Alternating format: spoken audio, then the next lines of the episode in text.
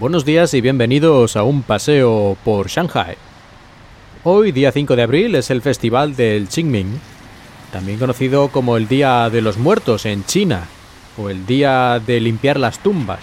Y es que esa es una de las múltiples actividades que se realizan durante este día, ir a las tumbas de tus antepasados y arreglarlas. No es en este aspecto demasiado distinto a lo que hacemos en España, mismamente el Día de Todos los Santos, o el Día de los Muertos en México. También, como en México, es bastante habitual poner comida u otras ofrendas al lado de la tumba. Este festival, según he leído, es muy antiguo, como suelen ser este tipo de festivales relacionados con la muerte, de alguna forma, con los ancestros, pero solo ha sido un festival, digamos, nacional, una festividad, un día festivo a nivel nacional desde hace nada, desde 2008.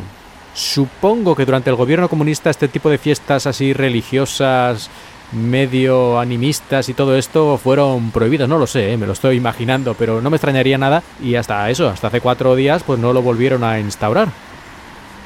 Durante estos días es común comer una especie de pastelitos hechos de arroz glutinoso, lo que en japonés llamarían mochi, pero de color verde. Y una de las cosas que más me llama la atención es que también es costumbre en gran parte de China quemar dinero.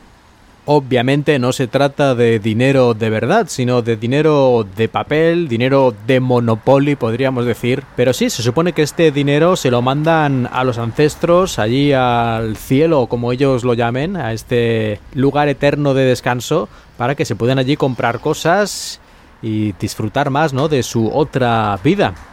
Y llama esto bastante la atención, ¿no? Que durante tantos años fueran aquí en China comunistas luego resulta que hasta los muertos en China son ultracapitalistas. En el cielo tienes que pagar para tener una buena vida. ¿Cómo son las cosas? Y hasta aquí el episodio de hoy. Pero antes de terminar me gustaría recomendaros otro podcast que he creado y que trata sobre Japón. El podcast se llama Recuerdos de Japón. Y creo que podréis adivinar por el nombre que no se trata de lo que estoy haciendo en Japón, porque estoy en China sino de lo que hice en Japón. Muchas veces aquí en este podcast he mencionado algunas cosas de Japón, precisamente porque estuve más de tres años allí viviendo. Pues en ese podcast rememoro las experiencias, mis recuerdos, durante las primeras semanas que estuve en el país a través del diario que escribí. Lo cuento como si estuviera ocurriendo, he añadido efectos de sonido para dar ambientación y que todo sea, dentro de lo que cabe, bastante vívido. Como doy por supuesto que si me escucháis os gusta el tema este de los países un poco exóticos, como puede ser China, seguramente también os guste Japón. Así que por favor, echadle una oída. Ya está el primer episodio publicado y cada semana voy a publicar un episodio nuevo. Lógicamente será una serie limitada hasta que termine el diario que escribí en esa época. Y ahora sí, termino el episodio de hoy.